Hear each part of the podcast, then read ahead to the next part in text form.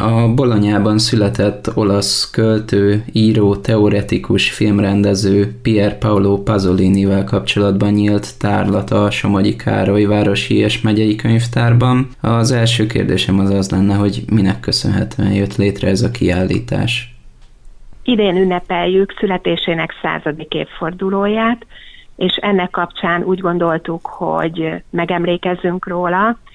már csak amiatt is, mert gyakorlatilag az ezredfordulóig ismeretlen volt magyar nyelven az ő írói, költői munkássága, viszont az ezredforduló után nem sokkal megjelentek regényei versei, és szeretnénk bemutatni a közönségnek ezt az oldalát is Pazolininek. Kérem, legyen kedves egy kicsit mesélni Pazolini életéről és személyiségéről, mivel ha jól tudom, akkor ő egy igen megosztó személy volt minden tekintetben. Valóban megosztó személyiség volt, ugyanakkor, ha egy kicsit elmélyedünk a munkásságában, azt fedezzük föl, hogy szinte reneszánsz teljességet tükröz, ami olasz révén nagyon illik hozzá, mert a művész és szellemi tevékenység több ágában, ön is említette, az irodalomban, a képzőművészetben, fiatalon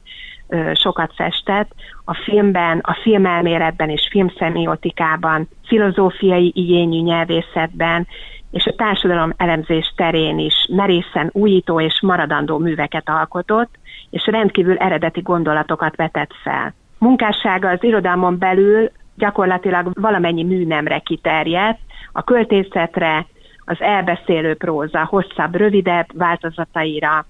a drámára, illetve az irodalomkritikára is. Amiért megosztó, mert közéleti személyiségként és politikai aktivistaként is hallatta hangját, egyike a 20. század legjelentősebb és legsokoldalúbb művészeinek, aki magánéletével és művészeti tevékenységével is örökös viták és támadások keresztüzében állt, provokatív alkotásai miatt gyakran összetűzésbe került a cenzúrával, és tabukat nem ismerő szókimondása következtében az olasz kulturális élet egyik leghevesebben bírált alakja volt, akit jobb és baloldal egyaránt támadott, annak ellenére, hogy gyakorlatilag egész életében kommunista érzelmű volt, itt egy kicsit szeretnék kitérni az írói költői munkásságára, amivel kapcsolatban ugye ön is mondta, hogy a 2000-es évekig itt hazánkban eléggé ismeretlen volt, már csak azért is szeretnék erre kitérni, mert ha minden igaz, akkor ugye nagyon sokan Pasolininek a filmművészeti munkásságát helyezik az előtérbe, viszont mások úgy vélik, hogy a, az írói költői munkássága ennél jóval mélyebb nyomot hagyott. Igen, és ez azért is lehet, mert ő gyakorlatilag attól kezdve, hogy iskolapadba került, elkezdett írni. Tehát neki általános iskolásként volt egy verses füzete, ami sajnos elveszett a háború során, és folyamatosan alkotott, írják is, írja is róla az életrajz egy helyütt, hogy alkotási kényszer működött benne, tehát neki állandóan kellett valamit csinálnia. 11 évesen tökéletes versmértékben írt epikus költeményeket és verses drámákat. Tehát azért gondoljunk bele, nem tudom. Tehát például a, az ember tragédiája, vagy a János Vitéz is ilyen típusú. Tehát nem az, hogy csak kis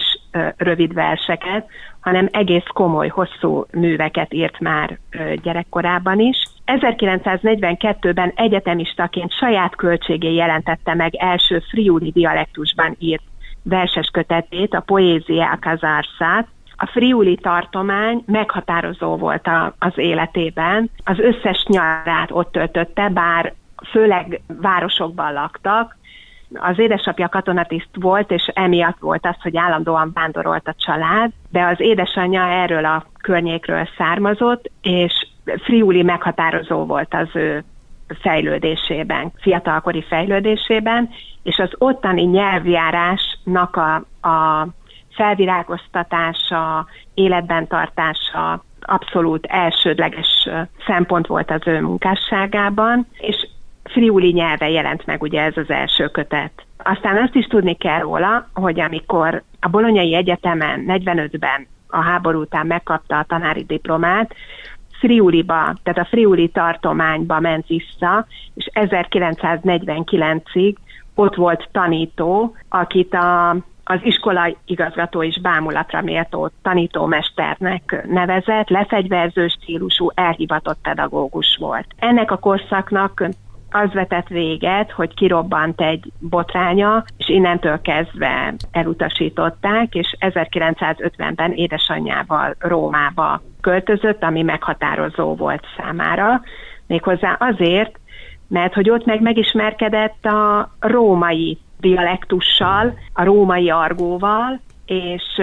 ez újabb inspirációt jelentett neki, olyannyira,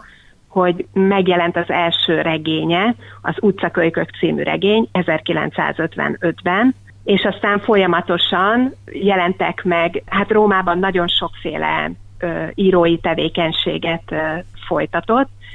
Ekkor talál rá a film is, hogy forgatókönyvíróként alkalmazzák, de újságíróként is dolgozott, méghozzá egy lapnál pont a olvasói levelekre válaszolt, az olvasói kapcsolattartó volt, és nagyon élvezte ezt a munkát. Tehát nem csak a magas irodalomban alkotott ő, hanem hajlandó volt ilyen típusú irodalmi munkát is végezni,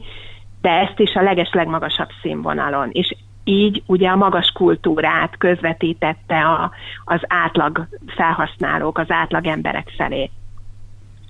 Ugye ön itt említette, hogy Pasolini a Rómába költözése után került a filmezéssel közvetlenebb kapcsolatba, valamint azt is mondta, hogy ugye gyermek korától kezdve, mióta iskolapadban ült, ugye ő folyamatosan írt, és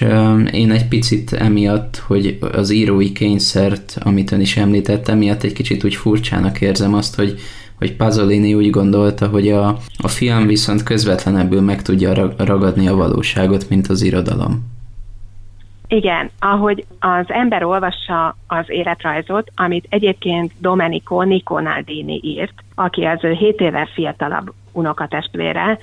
és gyakorlatilag gyerekkoruktól kezdve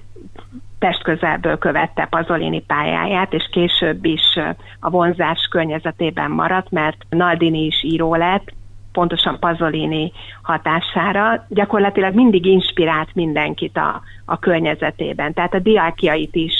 arra biztatta, hogy fogjanak tollat, írjanak, írják az érzéseiket versben, prózában, olyan módon, ami, ami nekik tetszik. Azokat a friuli parasz gyerekeket biztatta, hogy igenis próbálkozzanak, és, és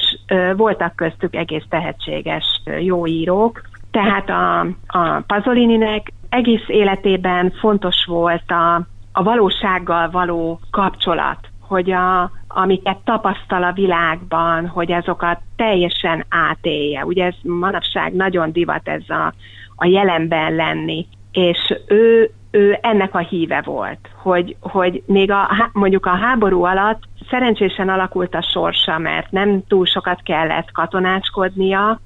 viszont egy nagyon nagy tragédia történt a családjukban, hogy elvesztette az öcsét, aki 18 évesen nagyon lelkes partizán volt, és nagyon-nagyon gyanús körülmények között, vagy ilyen tisztázatlan körülmények között olasz kommunisták lőtték le a, az öcsét, és ez, ez nagyon fájdalmas élmény volt a számára, eléggé meghatározó. De a lényeg az, hogy, hogy mindig is ő, ő a valóságot akarta megtapasztalni, és egy idő után a, az irodalom nem volt számára megfelelő, mert ő úgy érezte, hogy akadályt jelent, hogy ott van egy jelrendszer, amin keresztül kell neki a valóságot leképeznie, és úgy látta, hogy gyakorlatilag a filmnek és a, a valóságnak ugyanaz a jelrendszere. Úgy látta őket, minthogyha a film lenne az írott nyelv, a valóság meg a beszélt nyelv. És úgy gondolta, hogy az ő életfilozófiájához közelebb áll a filmnek a műfaja. De ahogy aztán teltek az évek, és látta az olasz társadalom alakulását a második világháború után, és hogy az egy olyan irányt vett, ami számára nem annyira volt tetszetős, egyre jobban vissza visszafordult a, az irodalom felé. És a halála előtt nem sokkal már olyasmiket nyilatkozott, hogy vissza akar térni az irodalomhoz. Újra írni akar, regényt akar írni, és nem pedig filmet csinálni. Az utolsó kérdésem az az lenne, hogy mit láthatnak azok, akik ellátogatnak a, a Somogyi Könyvtár Pasoliniről szóló tárlatára, mennyire ismerhetik meg ezt a valóban rendkívül sokoldalú személyt, akinek, ahogy ön is mondta, az írói költői munkássága eléggé ismeretlen volt itt nagyon sokáig hazánkban. A kiállítás